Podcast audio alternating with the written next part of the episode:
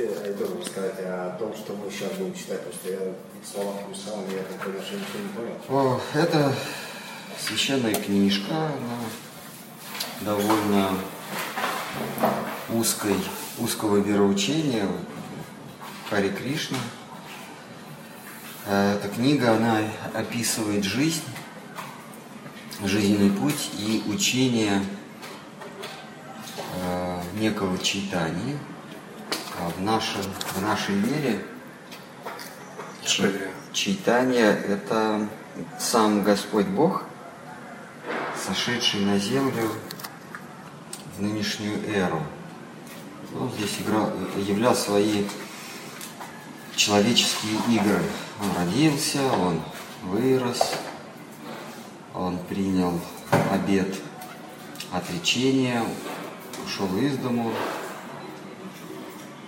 а, и закончил свой земной путь в прибрежном городе, который называется Нилачало или Пури. Вот, и все, все, что вкладывается в его жизненный, э, жизненный путь, это считается святым житием. Вот мы о нем читаем и изучаем.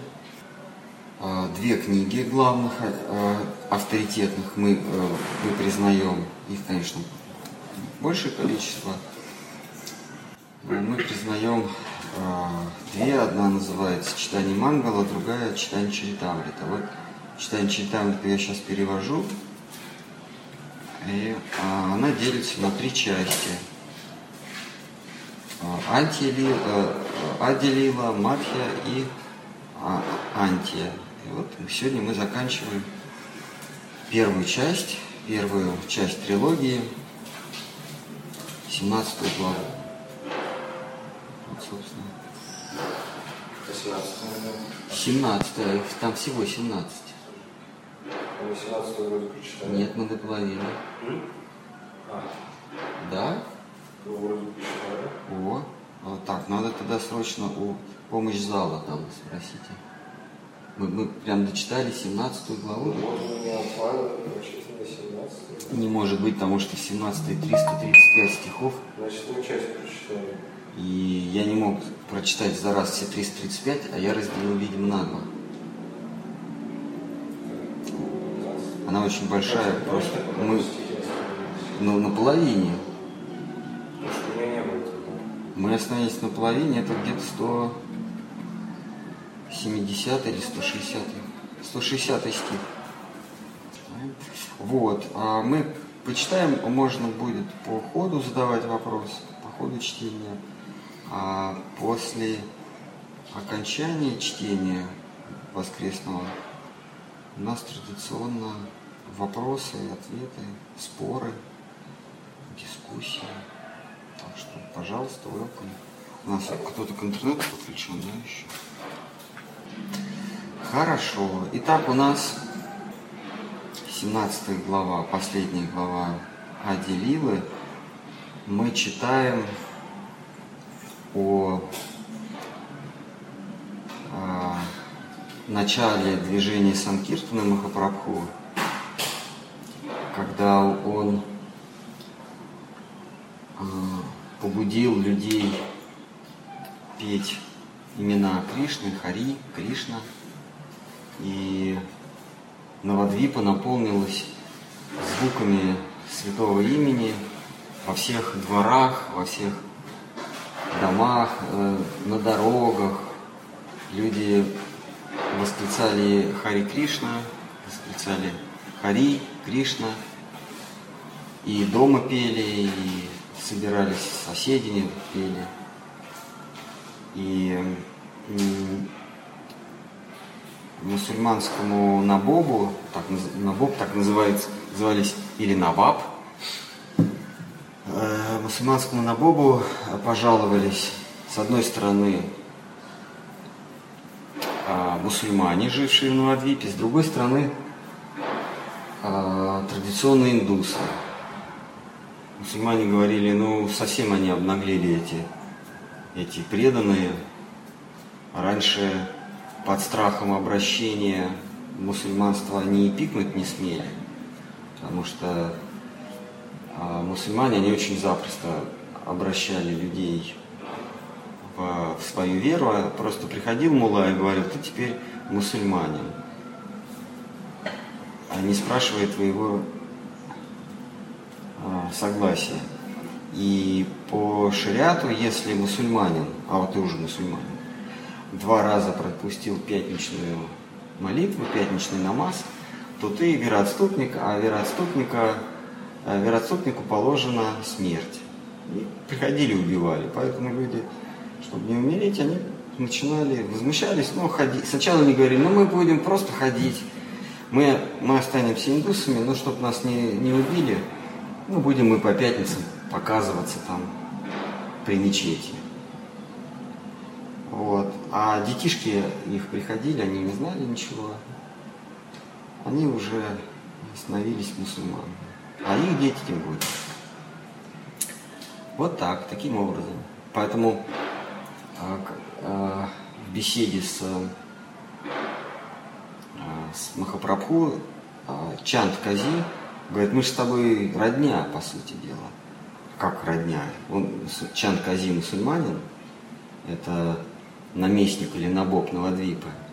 А Махапрабху и его семья индуисты, индусы, как родня.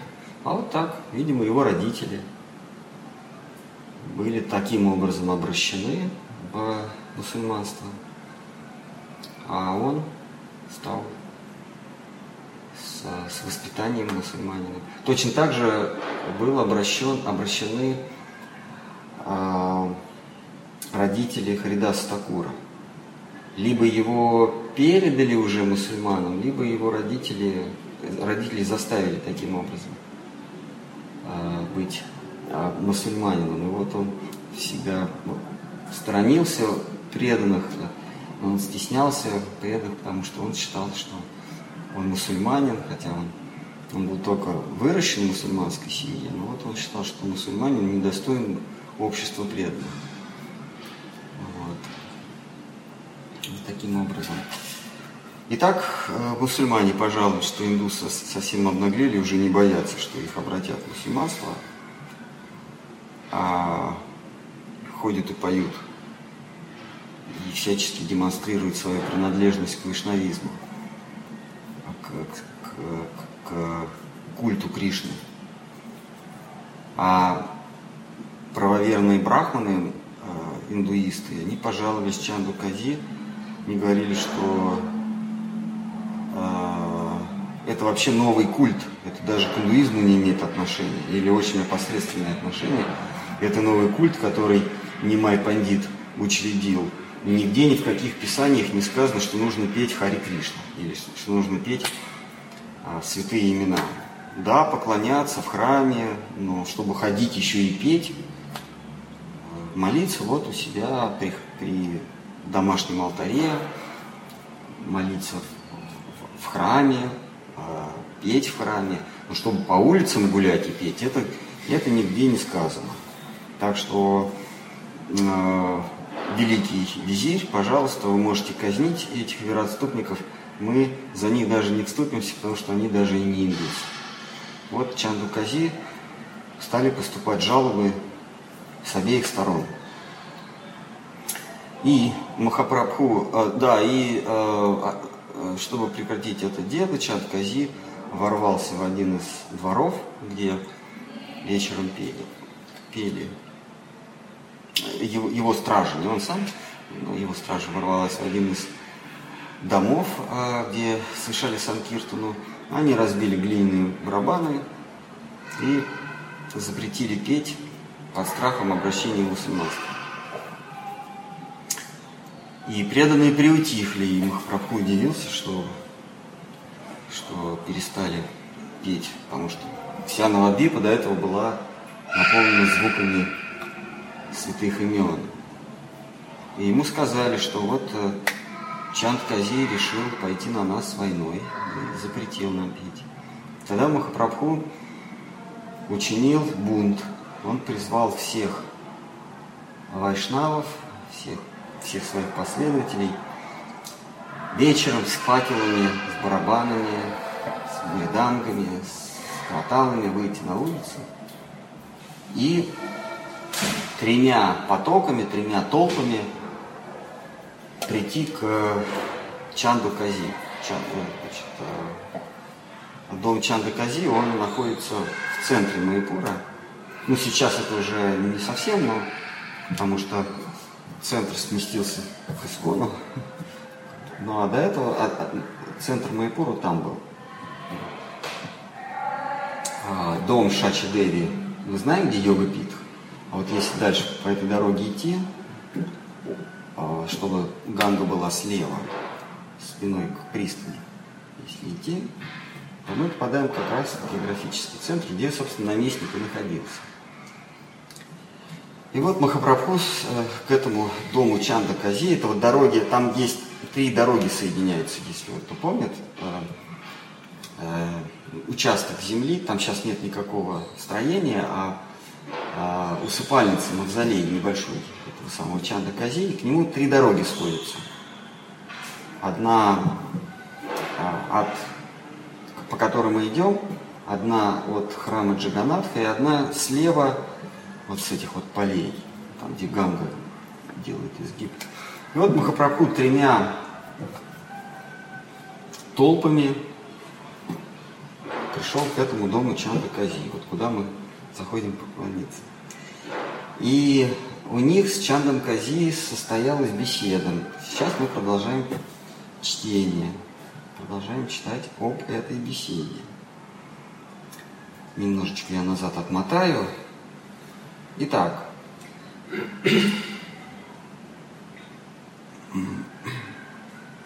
Храпко пытается убедить Чанда Кази, что э, в том, что он делает,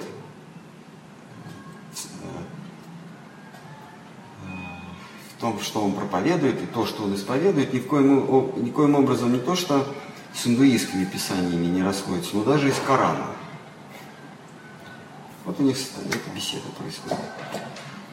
Чан Кази ему говорит, э, что ты сюда толпу притащил? Чан Кази вообще испугался этой толпы, он спрятался за, за семь засовов.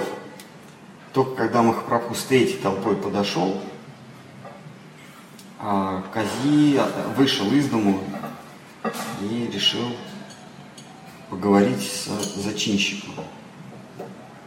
Зачинщиком, самым главным смутьяном снимай пандита. Вот, пока тут устанавливается камера. Немай пандит, как известно, он был э, выше двух метров ростом.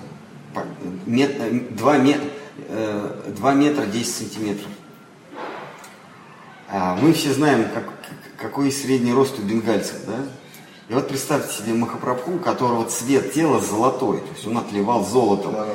И в два раза, как он со всеми остальными идет. Это вот, это вот в, в картинках, раскрасках э, одной известной организации есть Панчитатва, там Махапрабху и все остальные преданные, ну, почти вровень его. Он, конечно, выделяется на, на толпой на пару сантиметров, но на самом деле было не так. На самом деле это был, были бенгальцы. Там, там а, мужчины метр шестьдесят, женщины метр пятьдесят. Ну, все мы видели, да?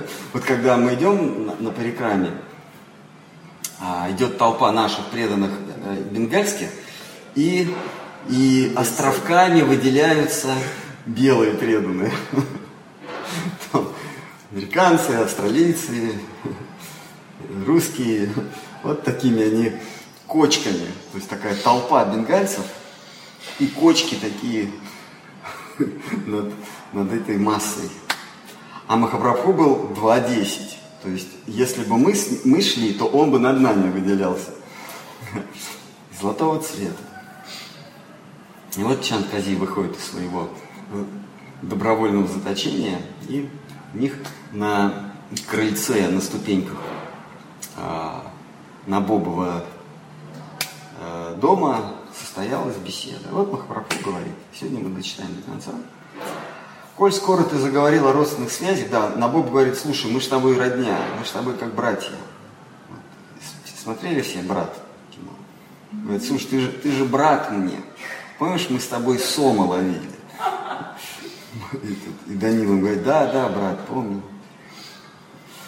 Вот. А помните там бандит, которого Данила не убил, он в дверях появляется и говорит, это он тебя сдал. Он говорит, иди. И говорит, я знаю.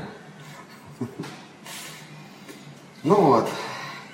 И, значит, Чанкази говорит, ты же мне брат.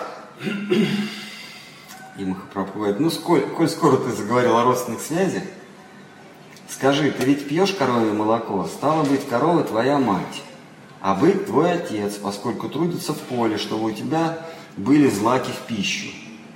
Как можешь ты убивать собственных отца с матерью и поедать их? Ведь это грех. Мы с тобой, отвечал Кази, разного вероисповедания. У тебя есть Веда и Пурана, у меня Коран. То, что грех для тебя, для меня добродетель. В Коране сказано, есть два пути вознесения в рай – наслаждение и воздержание. Кто идет вторым путем, тому запрещено убивать животных. Тому же, кто следует путем пресыщения удовольствиями, не возбраняется убивать коров. На то есть специальные указания в Коране.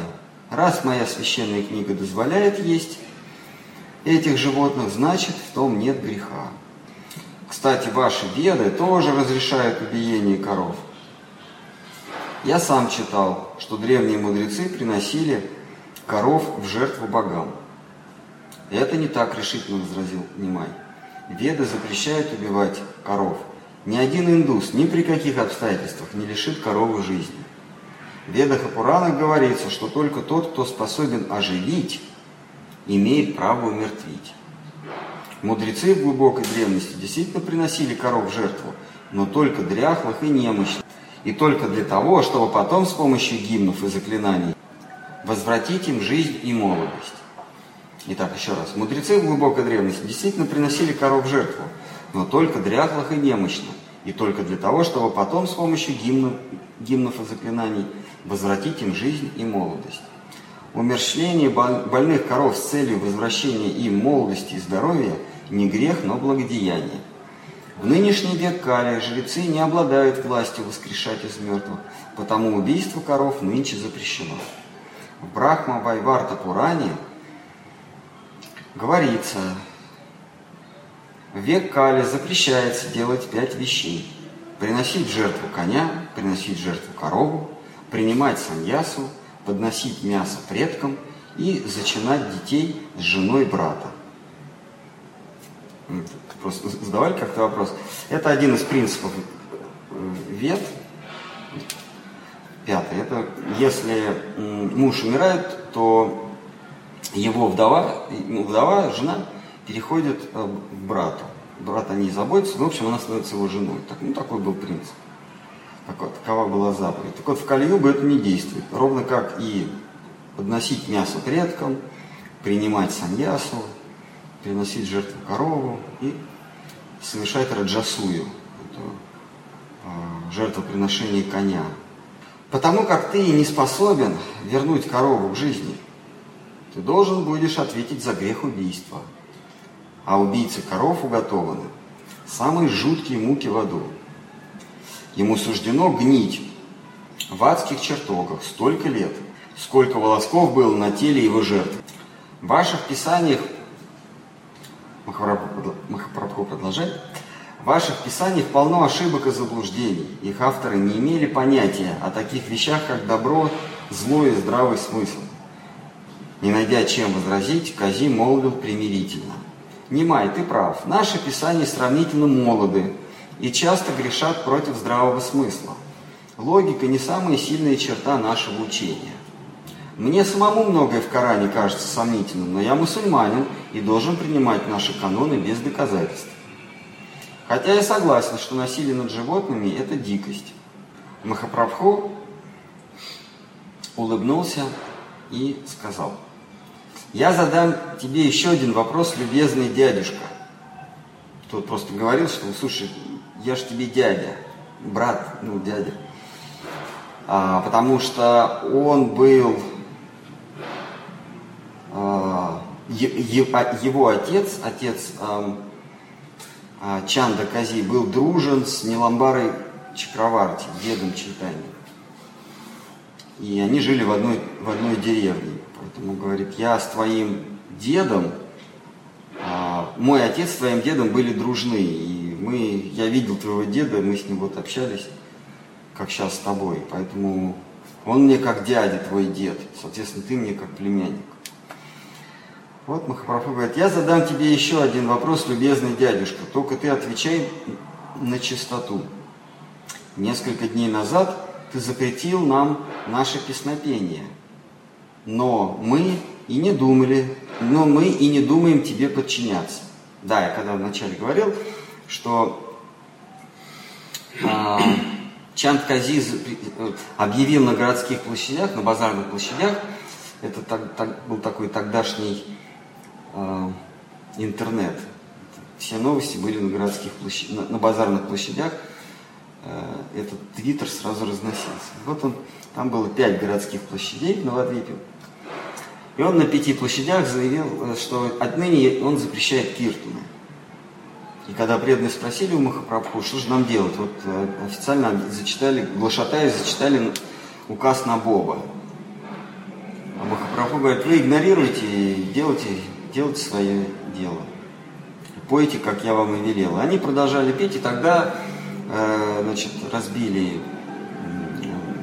в один из дворов ворвалась на Бобова стража и разбила им рядам, где вообще там, учинила погром. И вот Махапрабху говорит, а, несколько дней назад ты запретил нам наше песнопение, но мы и не думаем подчиняться. Как и прежде, мы поем, танцуем и бьем в барабаны. Ты же мусульманин, почему не пересекаешь наши индуистские обряды? Кази ответил, дорогой Немай, тебя ведь называют Гаурухари, позволь и мне обращаться к тебе так же. Я отвечу на твой вопрос, но если можно, наедине, без посторонних. Эти люди, сказал Господь, мои близкие. У меня нет от них тайн. Пожалуйста, говори как есть. Хорошо, пусть будет так, продолжал Кази.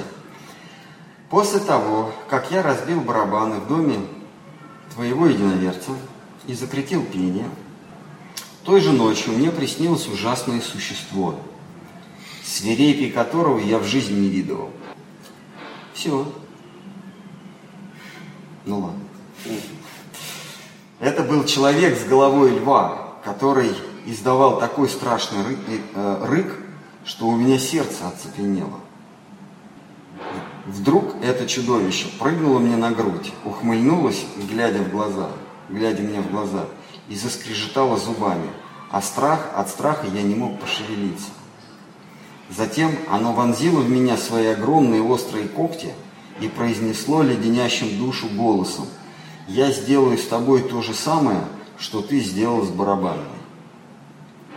За то, что ты запретил петь мое имя, я изорву тебя в клочья. Вы сейчас на каком стихе? Сейчас. Мы с вами на 182. Всего 330. 5. Если не Я просто на 165 остановился. Ну, я просто назад, э, даже для себя, потому что большой перерыв, две недели, да, два воскресенья. За то, что ты запретил петь мое имя, я изорву тебя, как тузик грел, э, как я изорву тебя в клочья. У меня в жилах заледи, э, заледенела кровь. Ну, он наверняка так сказал. Вот Просто, а? А, да. Он так наверняка сказал, но мне пришлось сгладить клочья. А это сам Махапрабху пришел к нему во сне? Не знаю. Ну, человеку приснилось. Мало ли что приснилось. Бывает же, да, что снится ужас. Вот, ему ужас. Он суверенно был. Итак, у меня в жилах заледенела кровь. Значит, вот этот Кази, он э, в волнении говорит об этом, потому что он вспоминает, что с ним было. Затем чудовище добавило, на первый раз я тебя помилую. Надеюсь, ты хорошо усвоишь этот урок. Пока ты не причинил большого зла моим слугам, живи с миром. Но если это повторится, я тебя не пощажу. Я уничтожу и тебя, и твою семью, и все ваше племя под корень. С этими словами зверь исчез, а я до сих пор содрогаюсь при воспоминании о нем. Посмотри на эти раны у меня на груди. Это следы его когтей. В подтверждении своих слов Кази расстегнул одежду, и толпа ахнула от изумления. «Я никому не рассказывал про то, что со мной случилось», — продолжал он. Но на следующий день ко мне пришел мой урядник. Он сказал, что когда попытался остановить пение индусов, ему в лицо откуда-то полыхнуло пламенем. Огонь опалил ему бороду и ожег лицо. То же самое случилось со всеми, кому было э, поручено пресекать индуистское пение. Итак, огонь опалил ему бороду и ожег лицо. То же самое случилось в тот день со всеми, кому было поручено пресекать индуистское пение. Вот тогда я отменил свой указ. Если высшие силы против меня, подумал я, пусть индусы поют свои песни. Но это не понравилось моим единоверцам. Они снова стали донимать меня жалобами. Дескать, почему ты не препятствуешь неверным? Почему дозволяешь индусам всюду петь имена их богов? Индусы совсем распоясались. Как только кто-то запоет Кришна, Кришна, Остальные пускаются в пляс, катаются по земле в грязи, хохочут, плачут и кричат, кто во что гораст. Мы уже глохнем от этого хари-хари. Если шах узнает о том, что творится в твоей вотчине, тебе не сносить головы. Тогда я ответил правоверным. Я ответил правоверным. Дорогие мои,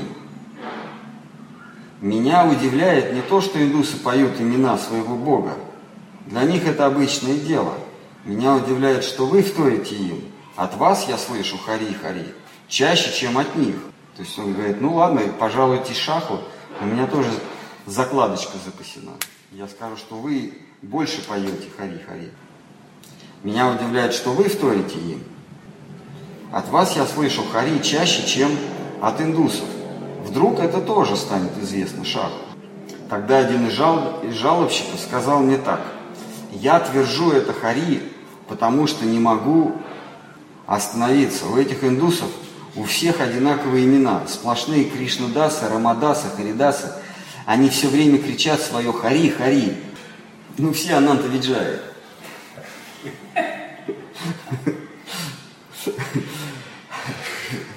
Так. А, они, все, они все, все время кричат свое «Хари, Хари» как будто гонятся за вором. Хари – это вор на, на Бенгале. И на, на, на санскрите хари – это вор. Ну, точнее, похититель. Ну да, вор. Это одно из имен э, Кришны. Хари означает похититель. Но вайшнавы говорят похититель сердца. Потому что ему все принадлежит. Что он будет? Ему принадлежит вообще все. Поэтому воровать ему нет смысла. Он ворует а только наши сердца. То, то вот сердца наши ему не принадлежат, не принадлежат. Итак, они все время кричат свое «хари, хари, вор», как будто гонятся за вором. Это «хари-хари» словно прилипло мне на язык. Я толдычу его против собственной воли и не могу остановиться. Другой тоже признался, что с тех пор, как он однажды передразнивал индусов, к нему привязалась имя Кришны никак не отцепится. Он подозревает, что индусы заколдовали его мантрами или подсыпали в пищу шлемовского зелья, дурмана травы. Это точно я вам говорю, потому что передача была. Между прочим, смех смехом, а РПЦ еще, еще в бытность, ну, это еще лет 20, и потом я много раз слышал, оно предало анафеме кришнаитскую пищу, и э, православным они запрещают Кому? есть просад. М? Кому предали? Анафеме. Ну, э, сказали, что это проклятая пища. Анафема означает, ну как, как вот отпевает. От лукавого. Ну, называется анафема. От антихриста это. Потому что а, это не просто сладкие шарики, а Э, кришнаиты их заколдовывают своими мантрами. Они своему э, башку предлагают на алтаре, и эту мантру и, и заклинаниями завораживают, с помощью определенных заклинаний они делают это, это, эти сладости колдовским зельем, и э, православный, если его поест, он э, заразится кришнаизмом.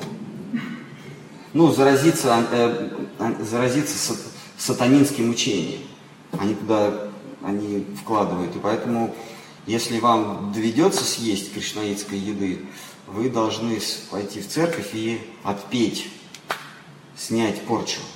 Просто были такие случаи. Там свечку, Кстати, свечку купите Александр батюшке пожертвуйте. Его рассказ был, что он вспомнил, что съел шарик когда-то давно, тот там его предложил, и после этого он стал. Ну а со мной случай, я когда первый раз вообще с преданными познакомился, а, ну не познакомился, а попал к ним, это было Подмосковье, деревня Томилина. Там, значит, э, муж, жена, и они меня шариком угостили. Я съел шарик, я, и потом, и я больше ничего не помню. Я проснулся, я, значит, я его, мы сидели вот на полу, и, и бац, и вырубился. То есть, э, ну, ну это не, пох, не похоже на меня, потому что ну, пришел человек в гости и лег спать на полу. Да? Да, мы там, э, там она клееночку постелила. Стали, видимо, так, вы пели или нет? А я уже не помнил. Ну, не, ну, правда, не помню. Не помню всех деталей, но я помню, вот я шарик съел, и что-то такое, раз, и прям вот как сидел за этой клеенкой, назад откинулся. Потом проснулся. Вот они, и говорят, слушайте, меня вырубило от, от вашей игры. Они говорят, это нормальное дело. Так что вот этот вот правоверный э, музлим, он говорит правду. Другой признался, что с тех пор, как однажды, он однажды передразнивал индусов, к нему привязалось имя Кришны и никак не отцепится. Он подозревает, что индусы заколдовали его мантрами и подсыпали в пищу шимовского, или подсыпали в пищу шимовского зелья. Я слушал сотни таких жалоб и всегда, правда, э, всегда отправлял жалобщиков домой. Но однажды ко мне недовольные пришли ваши индусы. Они заявили против тебя, Немай. Дескать, ты подрываешь основы индуизма, что громогласное пение не предписано в вашем вероучении. А посему я, как представитель власти, должен пресечь безобразие. То есть вот даже индусы малявы настрочили на своих же. Сучились. А, а что, так говорят, нет? Я просто здесь сейчас а, АУЕ.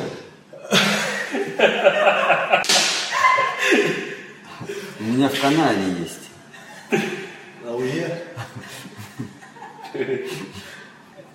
Итак, значит, э, они заявили против тебя, Немай, дескать, ты подрываешь основы индуизма, что громогласное пение не предписано в вашем вероучении, а посему я, как представитель власти, должен пресечь безобразие.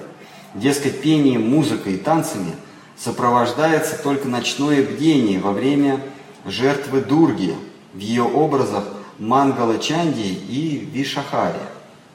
Дескать, раньше ты был серьезным юношей, примером для подражания, а после возвращения из Гаи тебя будто подменили.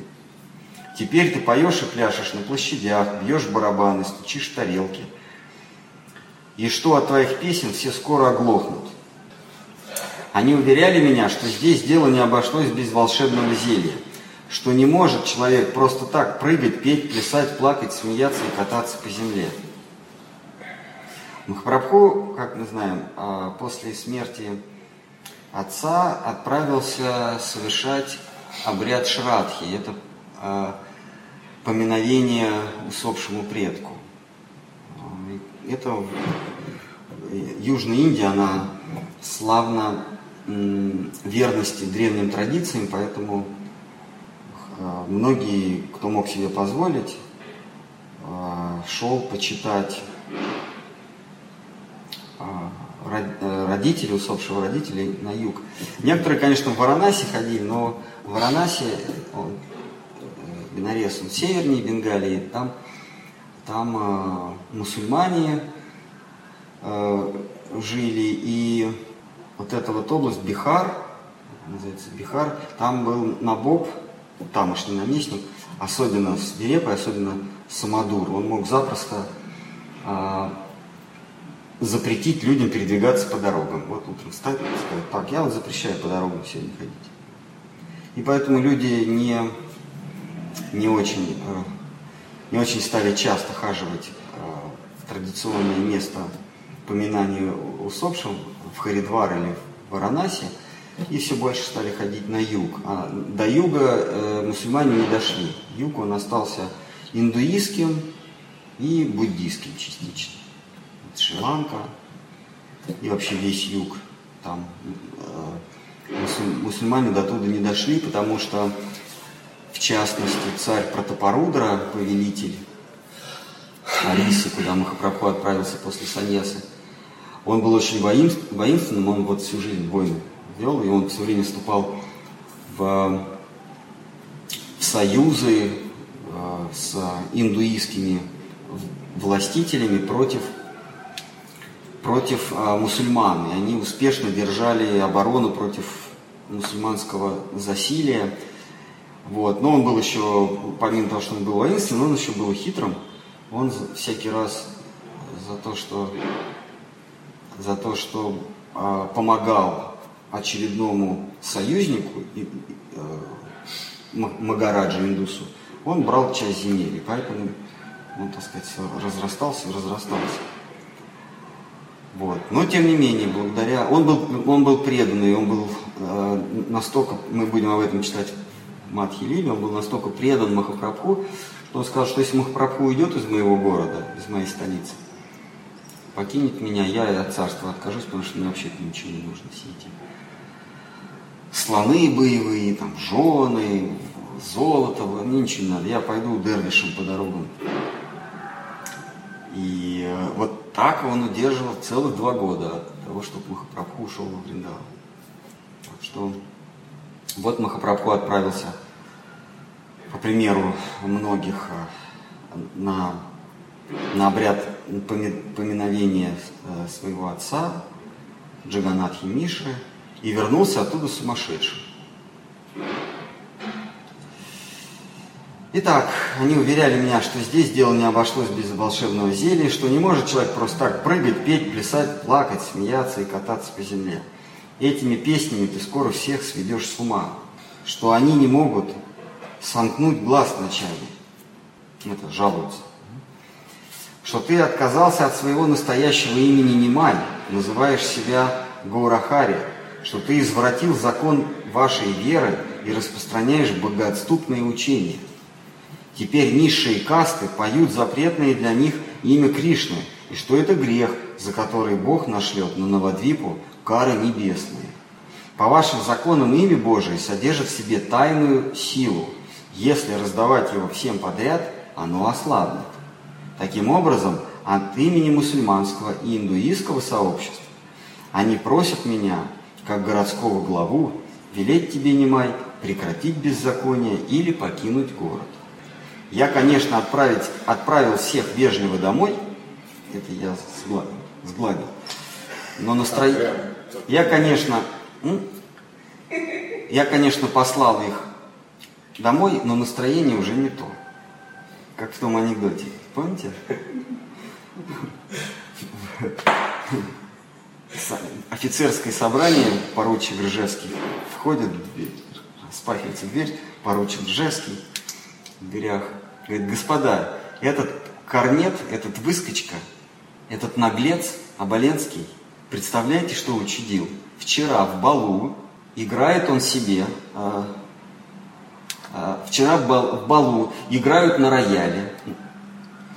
Я захожу, и нагадил на, рояль, на этот белый рояль. Так он, этот наглец, вышел, говорит, поручик, у вас совсем нет чести. Ну, я, конечно, его послал, но настроение, господа, уже не то.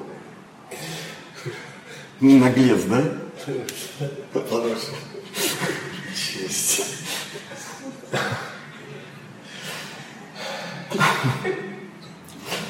Я, конечно, отправил их всех вежливо домой, но но вынужден был их заверить, что запрещу тебе петь и плясать на площадях. Я знаю, что для индусов верховный бог Нараяна. И сдается мне, что ты и есть тот Нараяна, но есть у меня такие подозрения. Коснувшись, коснувшись плеча Кази, Махапрабху сказал с Ты только что произнес имя Кришны, и этим искупил все твои грехи в прошлом. Теперь ты безгрешен. Хари, Кришна, Нараяна, тому, кто произнес эти имена, всегда будет сопутствовать удача. От этих слов у Кази потекли слезы по щекам. Он упал в ноги Махапрабху и молвил дрожащим голосом. Твоей милостью, Господи, Ты удержал меня от злодейства. Я молю Тебя, даруй мне сокровища, которые Ты раздаешь другим. Даруй мне любовную преданность Всевышнему. Господь ответил. Хорошо, но взамен я попрошу Тебя об одном одолжении. Переведи мне на... Э, так, обещай, что впредь, впредь Ты не будешь препятствовать нашему пению в Надии. Ну, тут он, он на самом деле сказал, переведи мне на карточку, но пришлось изменить. Хорошо, но взамен я попрошу тебя об одном одолжении.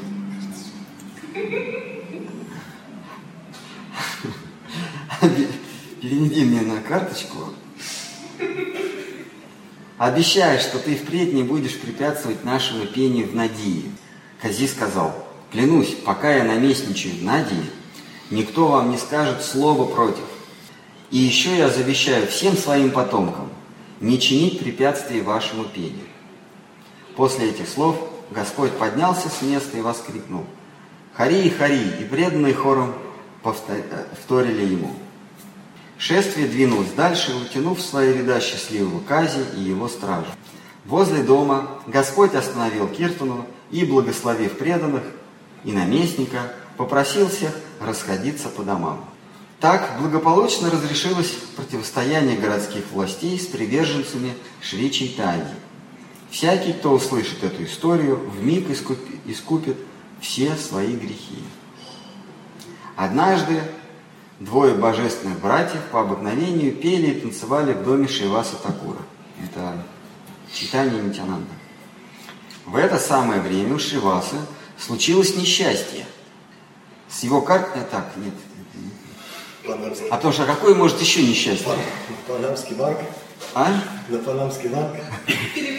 Нет, нет, ну, позвонила девушка из Нигерии сказала, что она дочь богатого отца, но отца замучили в застенках э, власти, но у него на счету осталось 38 миллионов долларов, и если ты ей скинешь э, свои данные своего счета, она перечислит часть. Тогда уже существовали эти нигерийские разработки. А еще а есть? Есть? Ну, в общем, а у Шиваса случилось несчастье.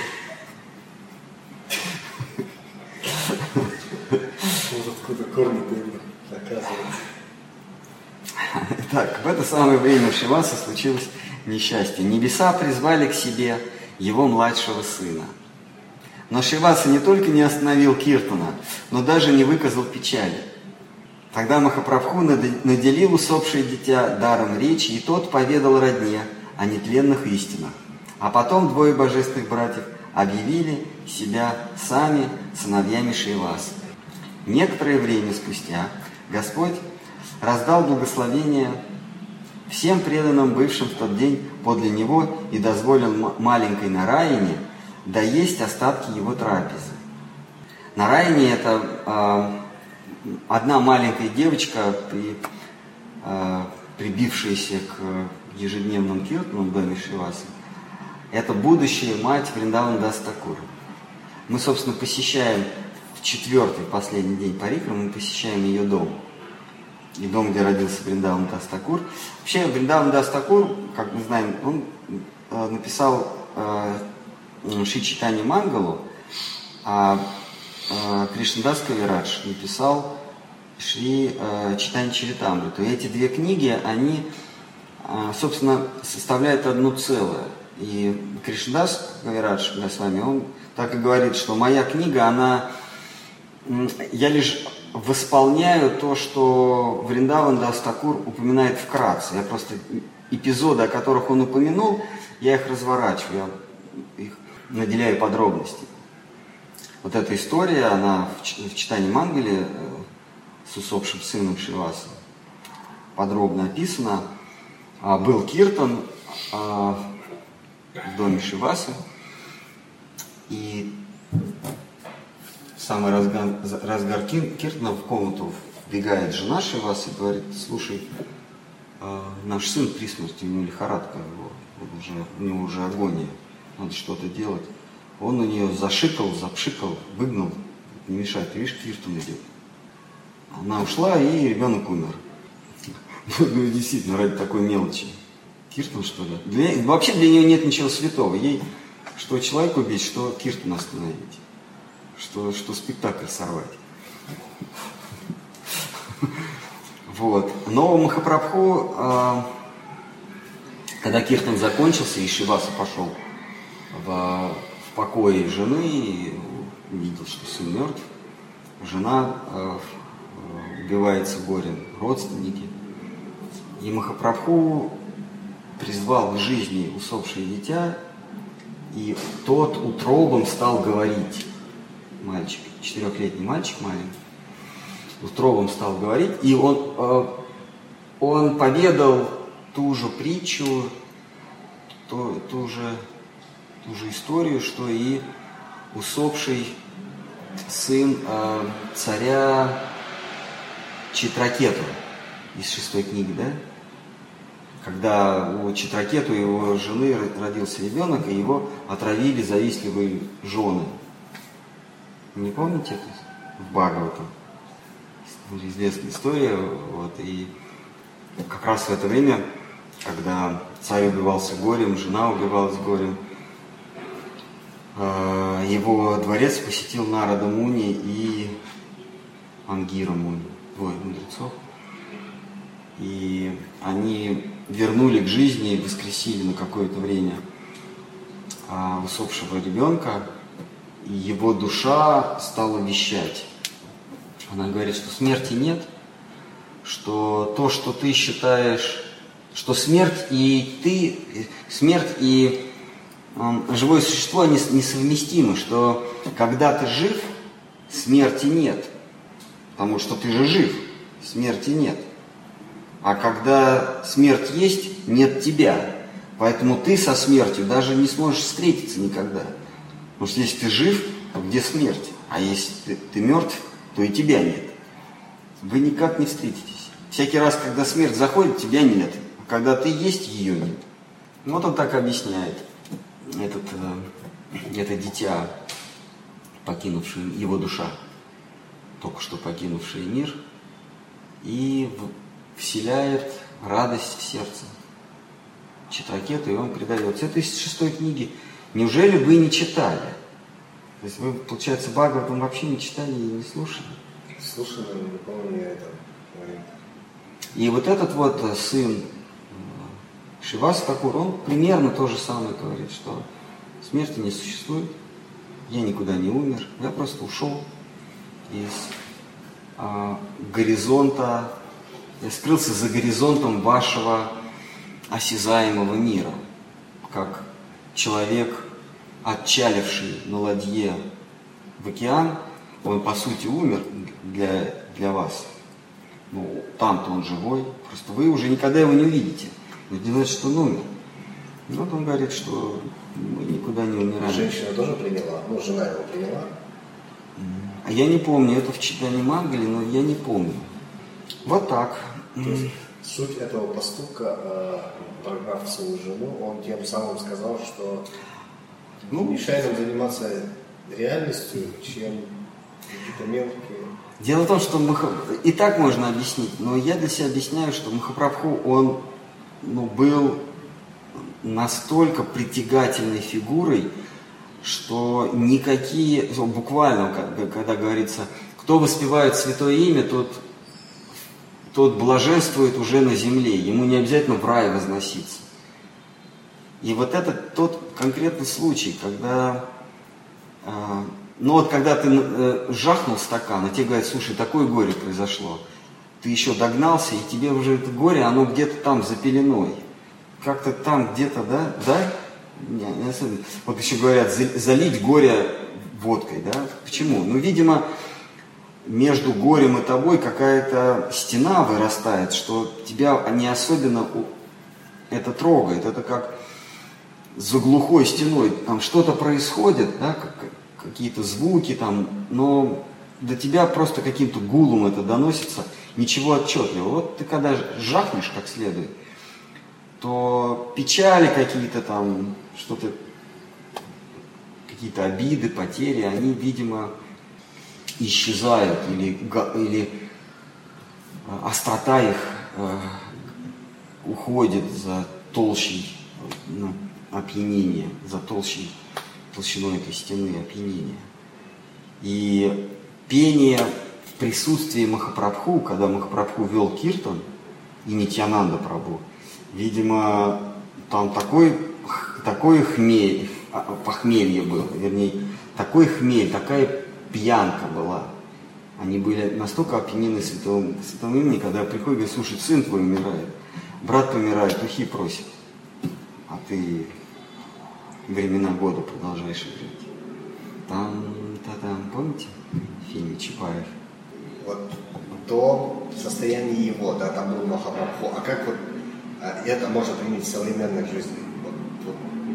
То, что хотели сказать нам когда? Ну, он был пьян, он сказал, у меня эти беды твои, кто-то там умер, сын, брат, сват, а.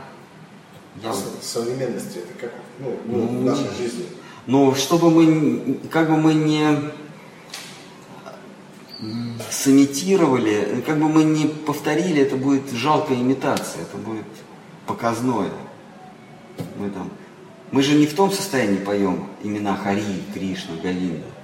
Жена приходит и говорит, слушай, ребенок заболел, или ребенок плачет, его кто-то обидел.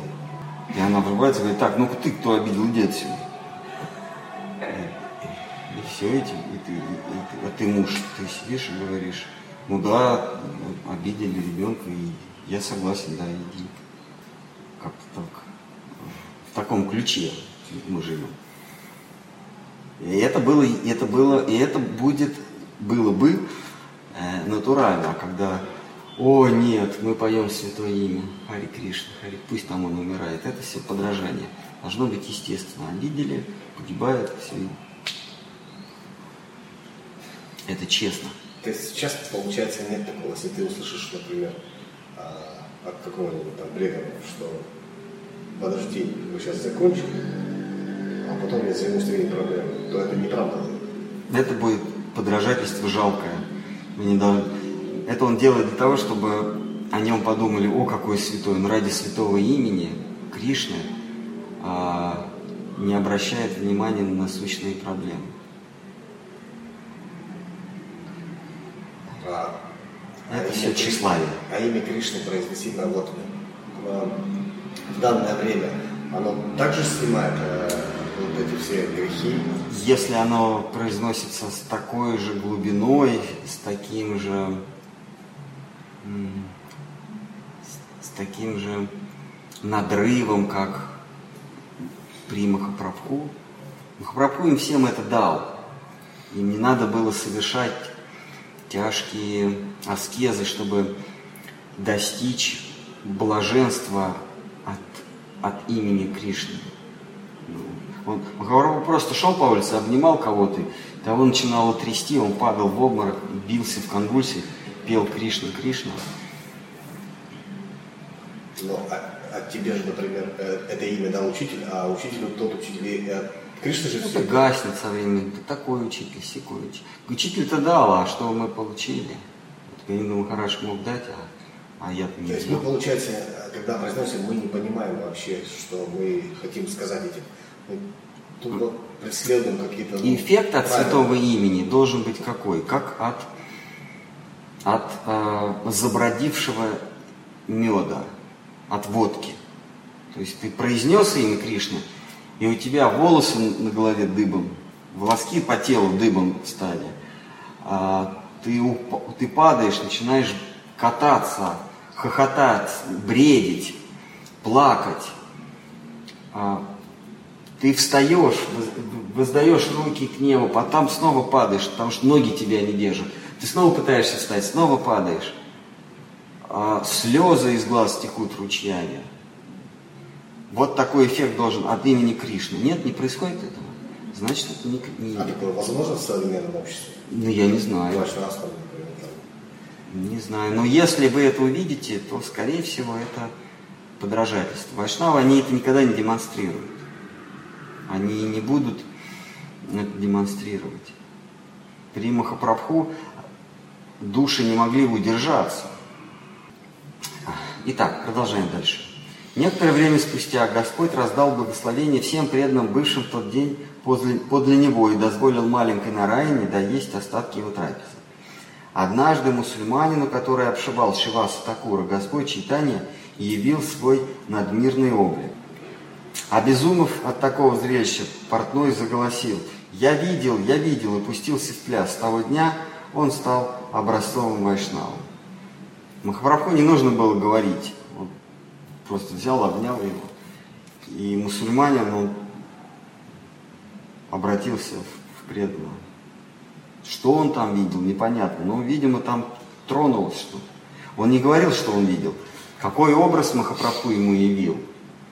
Это может быть Нрисимха, может быть Нараяна, Нагорудие, а Кришна Говинда, Кришна Гапинатх, Кришна на колеснице. Что там, э, вселенский облик, вообще непонятно. Но тем не менее, вот он говорил, я видел, я видел, что он видел, вообще непонятно. С того дня он стал образцом Вайшнава. Однажды Махапрабху с отрешенным взглядом попросил Шивасу принести ему его флейту, на что тот ответил, что ее украли юные пастушки – Расскажи, как это было, юные пастушки. Расскажи, как это было, взмолился Господь. Что еще нового слышно из Вриндавана? И Шиваса Такур начал свой рассказ, который обрастал все новыми подробностями. И Шиваса Такур начал свой рассказ, который обрастал все новыми подробностями. Вне себя от восторга Махапрабху просил Шивасу продолжать говорить о забавах Кришны и его подружках. Оказалось, пастушки, едва заслышав в ночь, в ночи флейту Кришны, бежали от мужей в лес, а потом, брошенные возлюбленным, бродили в чаще под полной луной. Во время, э, во все времена года Кришна пьет хмель, хмельной мед любви, кружится в любовном хороводе, плещется с любимыми в нежных волнах Емуны. Продолжай, просил восторженно Господь, продолжай, пусть нектар твоих речей льется непрерывным потоком. Так проговорили они до самого утра, а когда первые лучи солнца озарили небосвод, Господь обнял Шивасу и точно в хмелю э, направился домой. Вскоре после этого Господь устроил в доме Чандра Шикхары представление по мотивам игр Кришны, в котором он играл роль Рукмини. В других постановках он перевоплощался в Дургу, Лакшми или духовную силу. Восседая в царском, на царском престоле, он раздавал преданным божественную любовь. Однажды во время киртана к стопам Господа припала жена одного брахмана и принялась посыпать себя пылью с его ног, чем вызвало Господне недовольство. Он покинул собрание и направился к Ганге, чтобы омыть себя от грехов женщины. Нитянанда с Харидасом последовали за ним в воду и вытащили его на берег. Той ночью он остался в доме Виджая Ачарьи, а утром с преданными вернулся домой. Вскоре произошло событие, с которого начинается новая страница в жизни Махапрабху. В этот день он почувствовал разлуку с Кришной, какую чувствуют пастушки Вриндавана, и стал взывать к небесам «Гопи, Гопи». Зашедший к нему в гости один из его студентов спросил с удивлением. У Махапрабху тогда школа была, школа логики. Это ну, такая же, как э, в Древней Греции академия или ликей. У Сократа называлась академия, у Аристотеля, поскольку он не был афинином, ему запрещалось покупать в городе землю в собственность, поэтому он арендовал за пределами, на, на окраине города, арендовал землю, а строение было у него в собственности. Это местечко называлось Ликей, отсюда лицей. В этом Ликее была школа Аристотеля. У Махапрабху тоже была своя школа. Она называлась Тола. Итак, и, да, у него были студенты. Он там преподавал, э, преподавал логику, силлогизм, то есть все вот эти вот логические конструкции, грамматику. Санскритская грамматика, а, а, она, это математика. Там аргументы, связи, в общем, целая логика. Э, просто мы привыкли, что э, э, в европейской классической логике есть свой язык. Там символы, там условия, аргументы, сопоставления. Там свои символы выдуманы специально для тех, кто изучает логику. А санскрит, он так построен, что это и есть язык логики. Там не нужно выдумывать отдельных символов. А, поэтому изучение, когда мы читаем, э, Махапрабху преподавал грамматику. Грамматика – это, по сути дела, если говорить о санскрите, это просто изучение логического языка. То есть там грамматика э, преподавалась не как сейчас грамматика, как правописание, а грамматика как символический язык символов в логике – то есть изучающий грамматику, он по сути дела изучал, э, изучал э, логические символы, ну, изучал логику, как бы язык математики был. Санскрит это язык математики или логики. И вот у него были студенты. То есть э, тогда, тогда грамматика была не э, наукой, а правописание, а математика.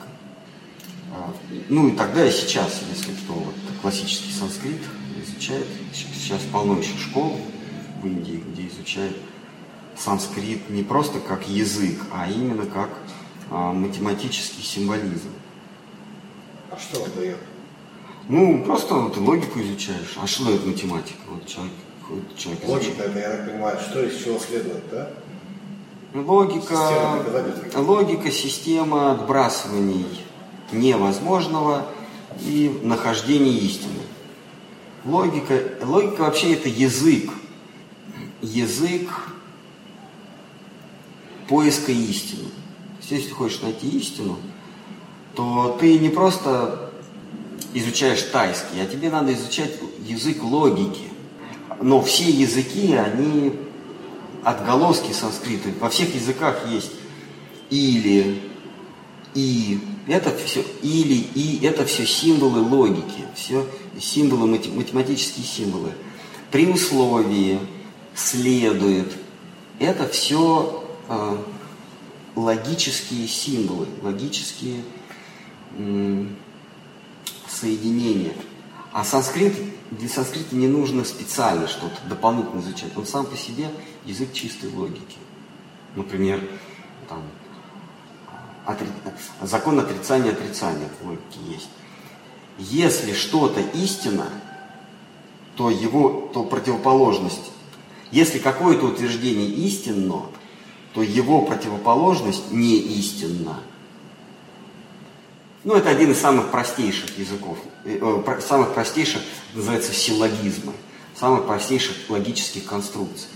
Если А э, истина, то минус А, то есть не А, не истина. Но вот нам сейчас надо с вами вводить некие символы. Минус А равняется, А равняется эпсилон. То есть давайте назовем истину эпсилону, ну, к примеру. И у нас получается некий математическая, некая математическая формула. Из нее следует что-то другое. Это называется, вот эти конструкции называются ремы, темы, теоремы, синтезы, а, а, тезисы, антитезисы, синтезы. То есть мы вводим некий символ, нек, нек, некие символические обозначения. А в санскрите не нужно это вводить. Сами, сами а, слова, сами символы санскрита, они уже выполняют эту роль. И грамматика, то есть изучая язык, ты вливаешься в логику. Изучай э, э, санскритскую грамматику, ты изучаешь логику. Например, логически, если я, э, если я человек, а человек смертен, я человек, это тема. Ну, хорошо, это тезис. Я человек, человек смертен. Если ты человек, то ты тоже смертен. А если человек я... тело? Да нет. Я, сейчас, я говорю сейчас о логике. Вот логическая конструкция. Я человек. Каждый человек смертен. Если ты человек, то ты тоже смертен. Это вот, ну, это самые простые логические, знаю, силлогизмы, то есть логические конструкции. А их там только в древнегреческой 219 или несколько сотен. Но все следует из одних постулатов каких-то. То есть есть, есть законы логики, и если их из этих законов выводится теорема, а потом и доказывается. Вот э, для нас нужно вводить некие символы математические, а в санскрите не надо. И вот у Махапрабху у него была своя школа, он преподавал Э, э, преподавал санскритскую грамматику, но мы должны понимать, что он не правописание преподавал, а он учил логики, то есть он, он по сути дела, веды, да, Веданта Сутру. Он, он преподавал а, Упанишады. А, Упанишады это совершенно не религиозные произведения, это, это философские произведения, даже, можно сказать, научные произведения. То есть там про Бога там, ну, Бог, Богом называется единое все. То есть это, это некий, некий рацио. Там говорится Кришна, Галинда, э, там нет упоминаний этих, этих пуранических историй, боги кого-то там с кем-то сражаются, Нараяна с, э, э, пахтание молока, это все не важно. Там чистые чистые э, философские произведения. Вот Махапрабху, ну, наверняка и Пураны он тоже преподавал, но он говорит, что он Панишада преподавал и санскритскую грамматику. Но грамматику имеется в виду логику. Итак, э, мы переходим к следующей истории, которая подводит нас постепенно к Мадхи Лили, к его жизни, э, к, к моменту, когда он начал жить э, э, в саньясе, в отречении. Итак, вскоре произошло событие. А, будем читать или на сегодня все? Там кто-то остался еще? Да, там 15 человек. О, ну это, это рекорд. Мы пошли на рекорд. А? Сейчас записывается? Записывается и транслируется. Вы даже не представляете, насколько эти чтения популярны. 13 человек. Ну, там по-много людей смотрят. А. Но мне Сананден сообщил, что в прошлом месяце было 3000 человек заходов. И он даже мне показал по странам. Это Facebook. Он мне показывал, мне такую табличку прислал. И да, и там 3000 человек, и с чем-то, и там уникальные IP-адреса. Это не значит, что один человек заходил по несколько раз, потому что я удивился, что израильтян заходил 20, 21 раз. И я, я спросил, это один и тот же 21 раз заходил? Нет, говорит, это с разных IP, даже мне из Израиля выписку прислал. Там Хайфа, э, Бенциева, Тель-Авив, какие-то неизвестные города. Может быть, просто этот один, он, он ездит специально в Израиль и заходит. Не заходит пора. Нет? В разных э, Договорились просто с кем-то. Давайте. Он говорит, а, слушай, да, Наклеить. позвони, а, а, вернее, зайди на сайт со своего IP. Санандерс. А? Санандерс, звонит всем. А, он нагоняет, понятно. Да, да, раскручивает. на- нагоняет э, присутствие. Посетители. Посмотрим. Итак, вскоре произошло событие, с которого начинается новая страница в жизни Махапрабху. В этот день он почувствовал разлуку с Кришной, какую чувствуют пастушки Вриндавана, и стал взывать к небесам «Гопи, Гопи».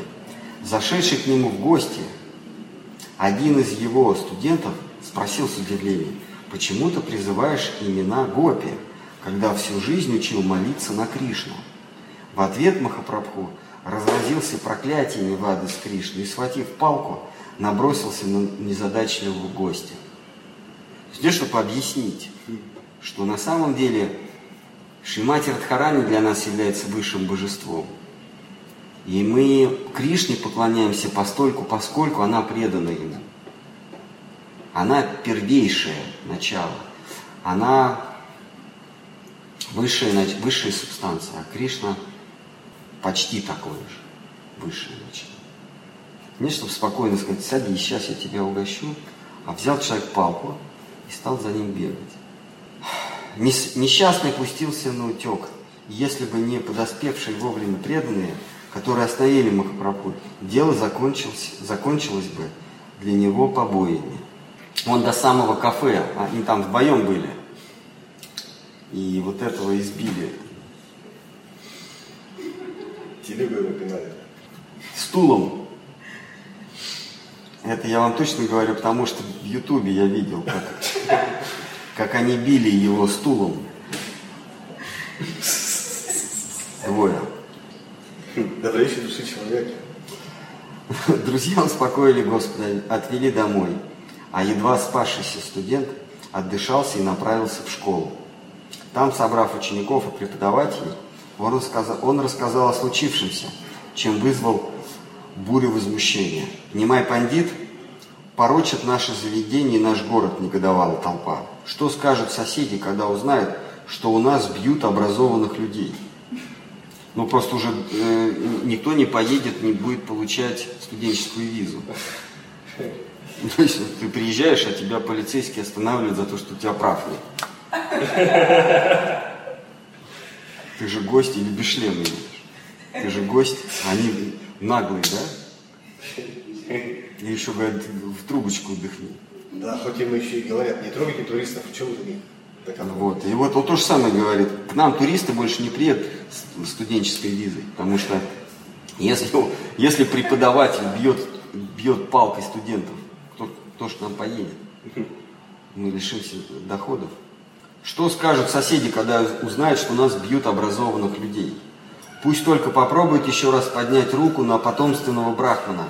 Мы покажем ему нашу силу. От гнева на Господа студенты помутились рассудком и перестали понимать науки даже те, к которым имели способность. Зато они с прилежным упорством на всех собраниях обвиняли Махапрабху в распущенности и всячески поносили его. Зная об участи всякого богохульника, Господь стал думать, как уберечь студентов от беды. Как все образованные люди, размышлял он, они чтят закон веры, стараются творить добро и избегать излишеств. В то же время они оскверняют себя хулой против меня. Если я не помогу им, они из-за оскорбительного отношения ко мне никогда не встанут на путь преданности. Я пришел спасать падшие души, но теперь сам стал причиной их падения. Если бы сделать так, чтобы они не хулили меня, но почитали, то их грехи искупились бы, и они ступили на путь преданности. Я должен спасти моих хулителей, должен вызвать в них чувство уважения. Что, если я приму отречение? Тогда почитатели буквы закона перестанут поносить меня, хотя бы из уважения к моему чину. Почтением ко мне они смоют себя грех богохульства, и в их чистом сердце пробудется преданность бхакти. Так я дам падшим душам хотя бы возможность спасения, иного способа я не вижу. Так, утвердившись, и так, утвердившись в своем намерении, Господь стал дожидаться удобного случая. И такой вскоре ему предоставился, когда в Навадви появился отрешенный старец по имени Кешева Бхарати. Господь предложил страннику свое гостеприимство и, напоив и накормив, досыта обратился с такими словами. «Господи, Тебя прислал ко мне сам Нарая. Очевидно, чтобы вызволить меня из круговорота перерождений. Посему я прошу Тебя оказать мне милость».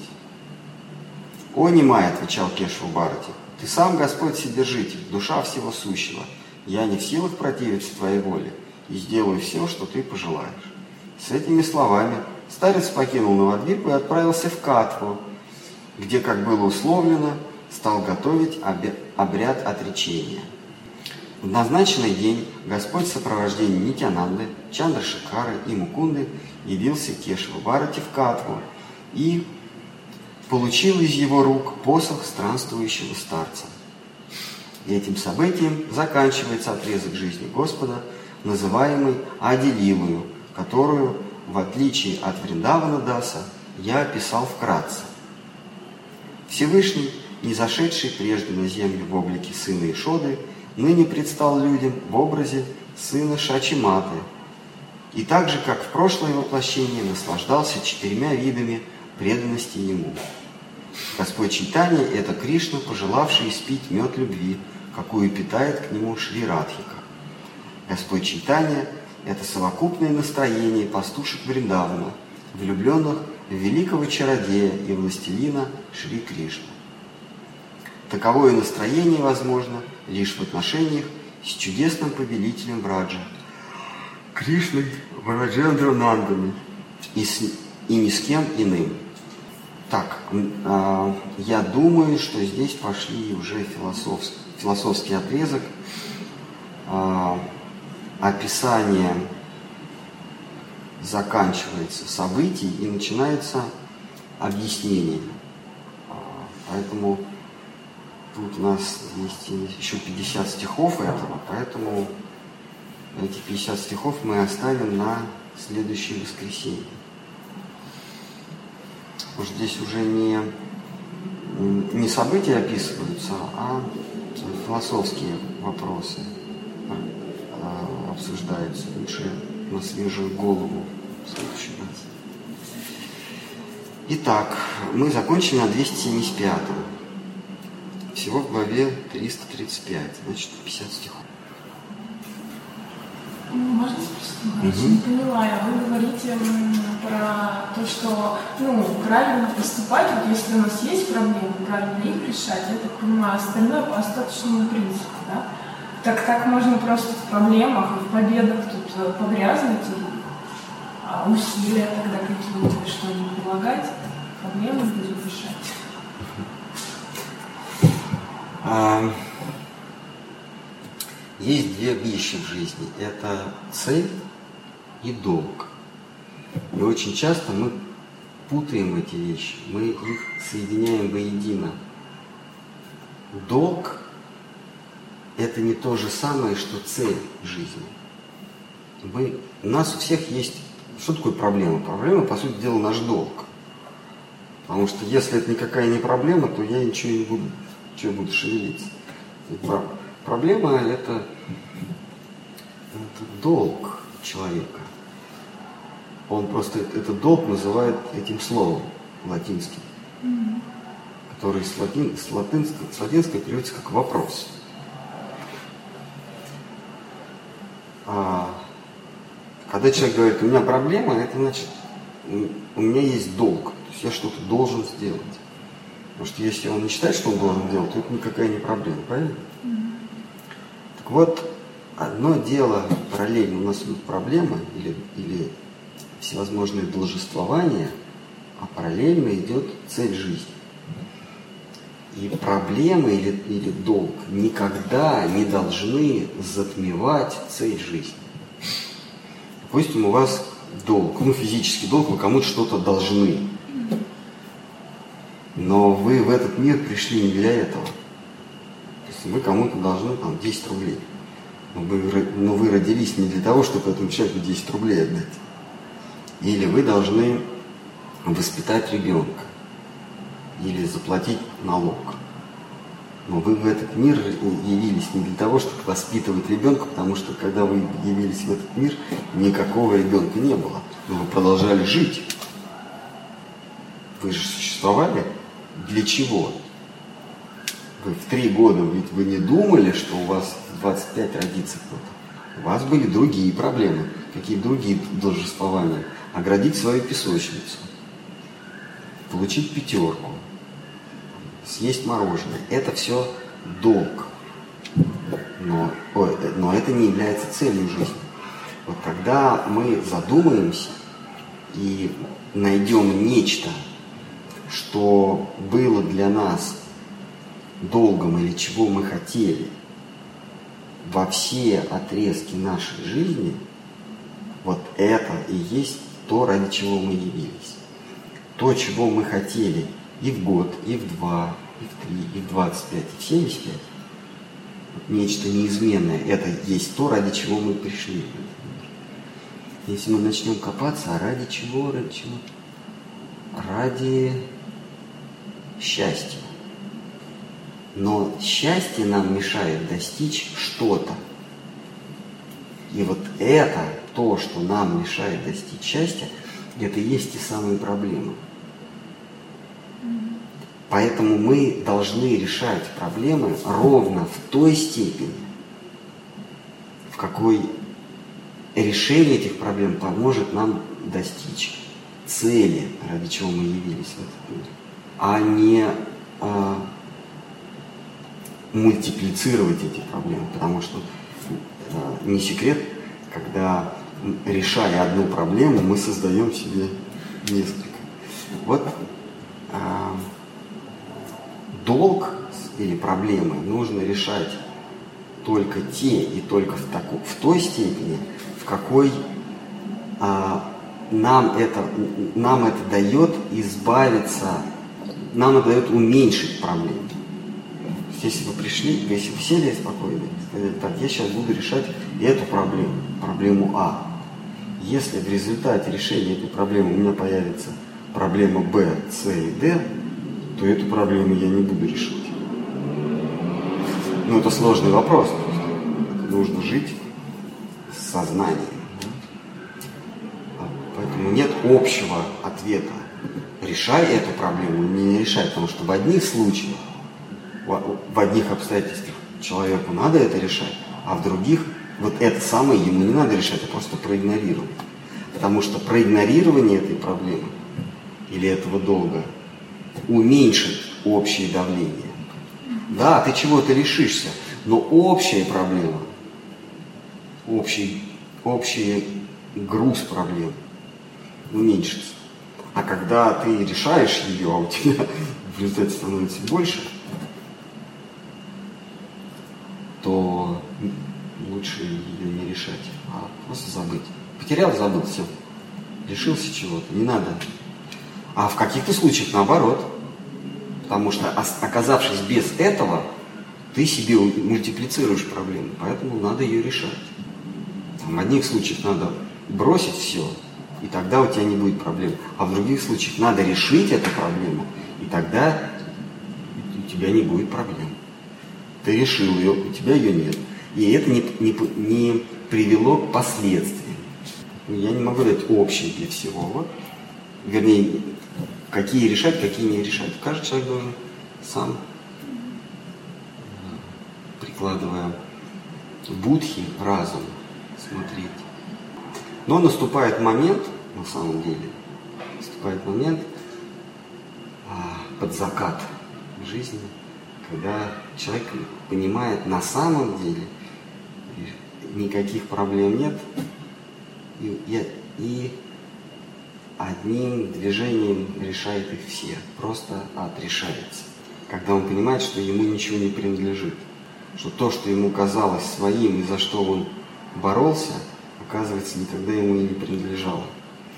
Потому что то, что тебе кажется, как тебе кажется, принадлежит, тебя все равно отберет либо кто-то, либо время. Как Бхагаватам э, есть один такой мистический таинственный стих, там говорится, что... А потом некто по имени Девадата забирает это у тебя, все твое накопленное. Я долго искал, кто такой Девадатта? И Яси Махара... Я, это, это из четвертой, наверное, или даже шестой, то есть несколько лет назад. Ну, я написал некий Девадатта и забыл. Потом Яси Махарадж, а, не Яси, Тяги Махарадж, как-то это всплыло, он тоже думал, думал, говорит, Махарадж, это просто некий Девадатта, некий Вася Пупкин. Вот в этом стихе говорится, все, что ты накопил, некий Вася Пупкин у тебя отберет. А потом, значит, потом Девадатта и еще кто-то. Ну, типа такой же. Имерек какой-то. А потом Имерек отберет этого Девадатта. То есть, если ты видишь, что у тебя Девадатта какой-то Вася Пупкин отобрал, это ненадолго, потому что еще один придет и у него отберет. Итак, если э, у тебя либо Девадата какой-нибудь отберет, либо время. И вот на каком-то этапе, лучше раньше, чем позже, ты понимаешь, что тебе в этом мире ничего не принадлежит. И ты просто катишься по, по, по инерции. Вот докуда доедет машина, там ты остановишься. Ты специально не жмешь на тормоза, не газуешь. А вот, вот то, что тебе на момент вот этого глубинного осознания явилось, а, а, на момент этого осознания то, что ты накопил, как бы, ты осознал, что это не твое, ты это не отбрасываешь, а как оно есть, так и есть. Все в конечном, в конечном итоге все в руках Божьих, в руках Всевышнего. А, мы, конечно, можем прилагать усилия, но последнее слово за ним. Получится у тебя обрести это или не получится. За ним и за твоей судьбой. И после этого осознания ты перестаешь прилагать сверхусилий для решения каких-то проблем. Потому что часто мы решаем, э, есть проблемы, есть два пути. Это забыть проблему, а есть путь решить ее проблему. Но решить ее можно, если ты ее не забыл, ты решить ее можешь только с помощью какого-то инструмента. Иными словами, ты ломишься в дверь, она не открылась. Первое, как можно эту проблему решить? Дверь не моя, развернулся и пошел. Второе, ты ее взламываешь. Но у тебя должен быть инструмент, ты не можешь просто так. То есть мы решаем любую проблему с помощью некого инструмента. Ключ под, поддельный, молоток, таран, ну что-то, да, там, отобрать ключ, там, украсть, ну, к тебе надо пройти. У тебя в любом случае должен быть инструмент. Вот подумай, заполучив этот инструмент, а ты же его заполучаешь, он становится твоей, в твоей собственности. Вот наличие инструмента в руках он тебе созда... оно тебе создаст новые проблемы или оно решит. Потому что а, в первом случае ты все выбросил и ушел, а в втором случае ты что-то взял в руки. Ключ, таран, отмычку, что вот само наличие нового приобретения, нового имущества, оно создаст тебе проблему или не создаст? ты приходишь к выводу, любое обретение создает тебе проблемы, потому что его нужно держать, прятать, хранить. Оно тебе создает новую ношу. И в течение жизни мы решаем эту дилемму. Взять инструмент, взять новую ношу и решить проблему или бросить ее. Но в конце жизни мы все прекрасно понимаем, что ничего не надо. Все, все от, все тлен. И вот Махапрабху, он это сделал в 24 года. Все. Так, он, он сел и стал думать. Говорит, вот проблема. А, проблема такова. Я пришел спасать. Но я Бог. А э, они меня сейчас хулят. Если они хулят меня, то я их не смогу спасить, потому что они э, одной рукой моются, а другой себя посыпают грязью. Чтобы это пресечь, мне нужно что-то сделать. Это всего отрекусь. То есть была, был соблазн, это решить проблему. Это прекратить, ну, поменять, как-то их убедить, явить им какой-то образ. Ну, что-то сделать. Вот так вот. Все. бросил. Ну что, на этом мы и заканчиваем, потому что вопросы иссякли за столько времени. Давайте тогда Хари Кришна.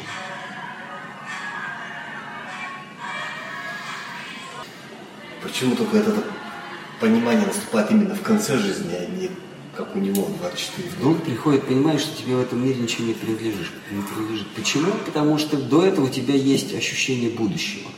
Пока в твоей голове живет эта проказа, эта раковая опухоль под названием будущее, это понимание не придет.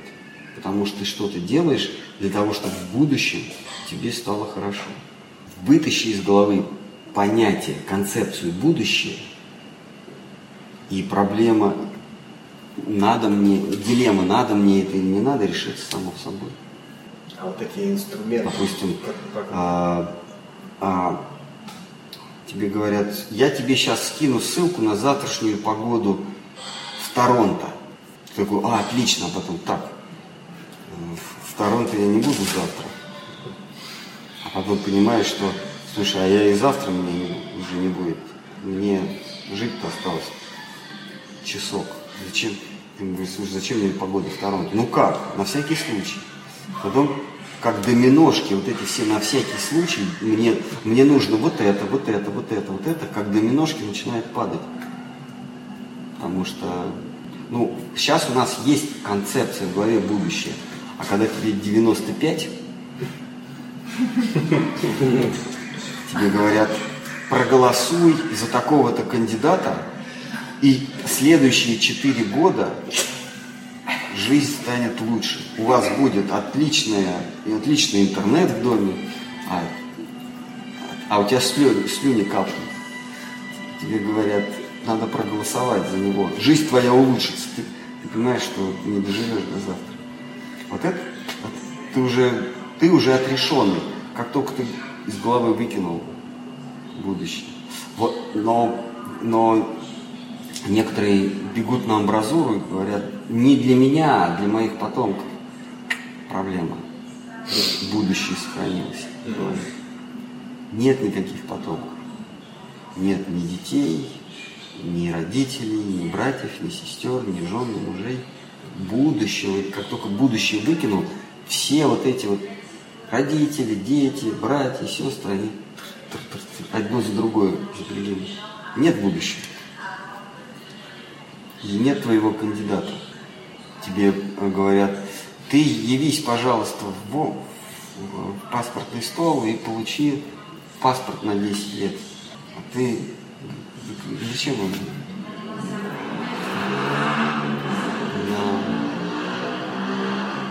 Ну вот это приходит, когда будущее. Просто старикам им проще, потому что им от, от вот этой вот от этой опухоли под названием будущее им легче избавиться. Ну, в силу, в силу возраста, в силу опыта им проще избавиться, чем вот 20-летний юноша говоришь, будущего нет, что там, вот как нет будущего, я сейчас пойду на митинг, я сменю власть, у меня будет загранпаспорт, вся жизнь передо мной, перспективы какие были окружители. Сколько бы ты ему не объяснял. А просто в силу возраста это невозможно. Ну, или очень-очень сложно. Есть исключительные э, личности, которые несут в себе отречение с прошлых рождений, но мы их не рассматриваем в общей массе. Пока у тебя есть будущее,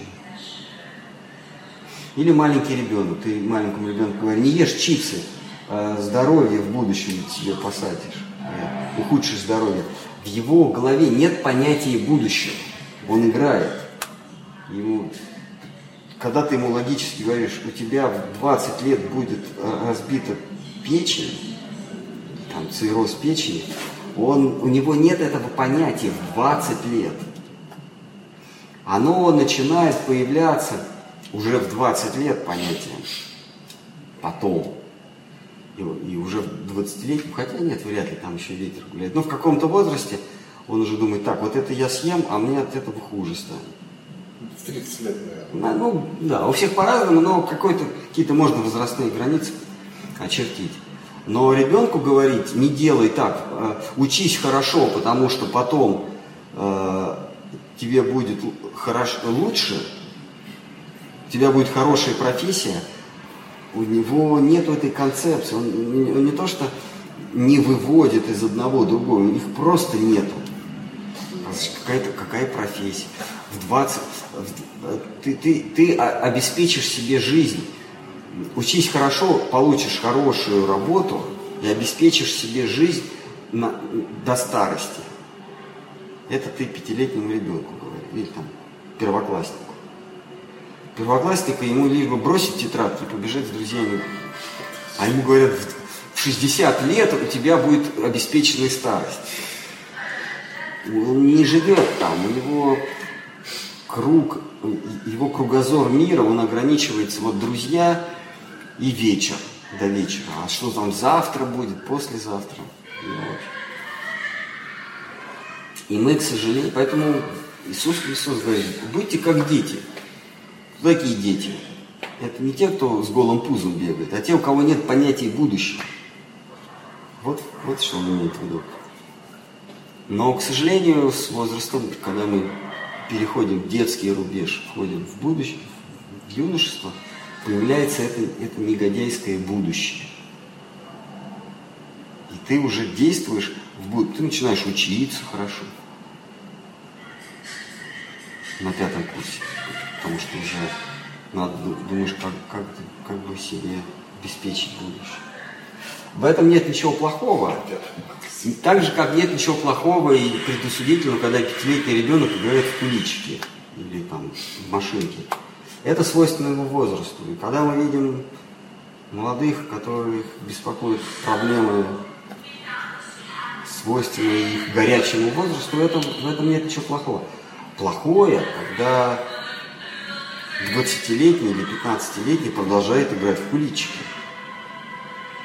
Он не перешел возрастной рубеж. Точно так же плохое, когда в 40-летнем возрасте у тебя такие же планы, как в 20-летнем возрасте. Когда в 50-летнем возрасте ты думаешь, обзаведусь-ка я с семьей. Молодой супругой. Да.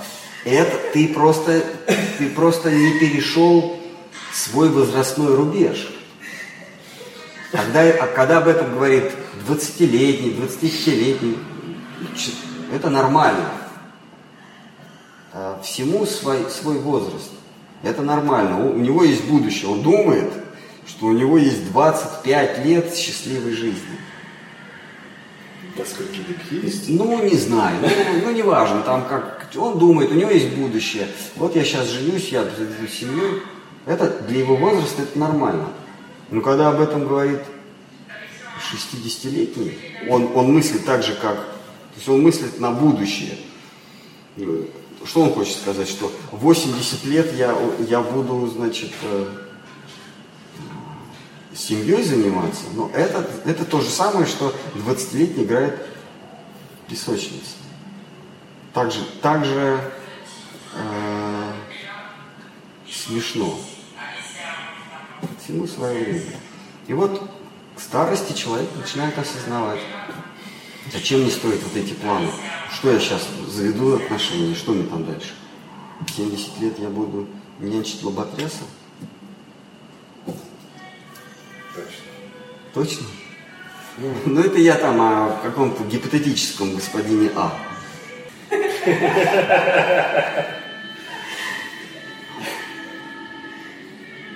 Ум просто остался в том возрасте.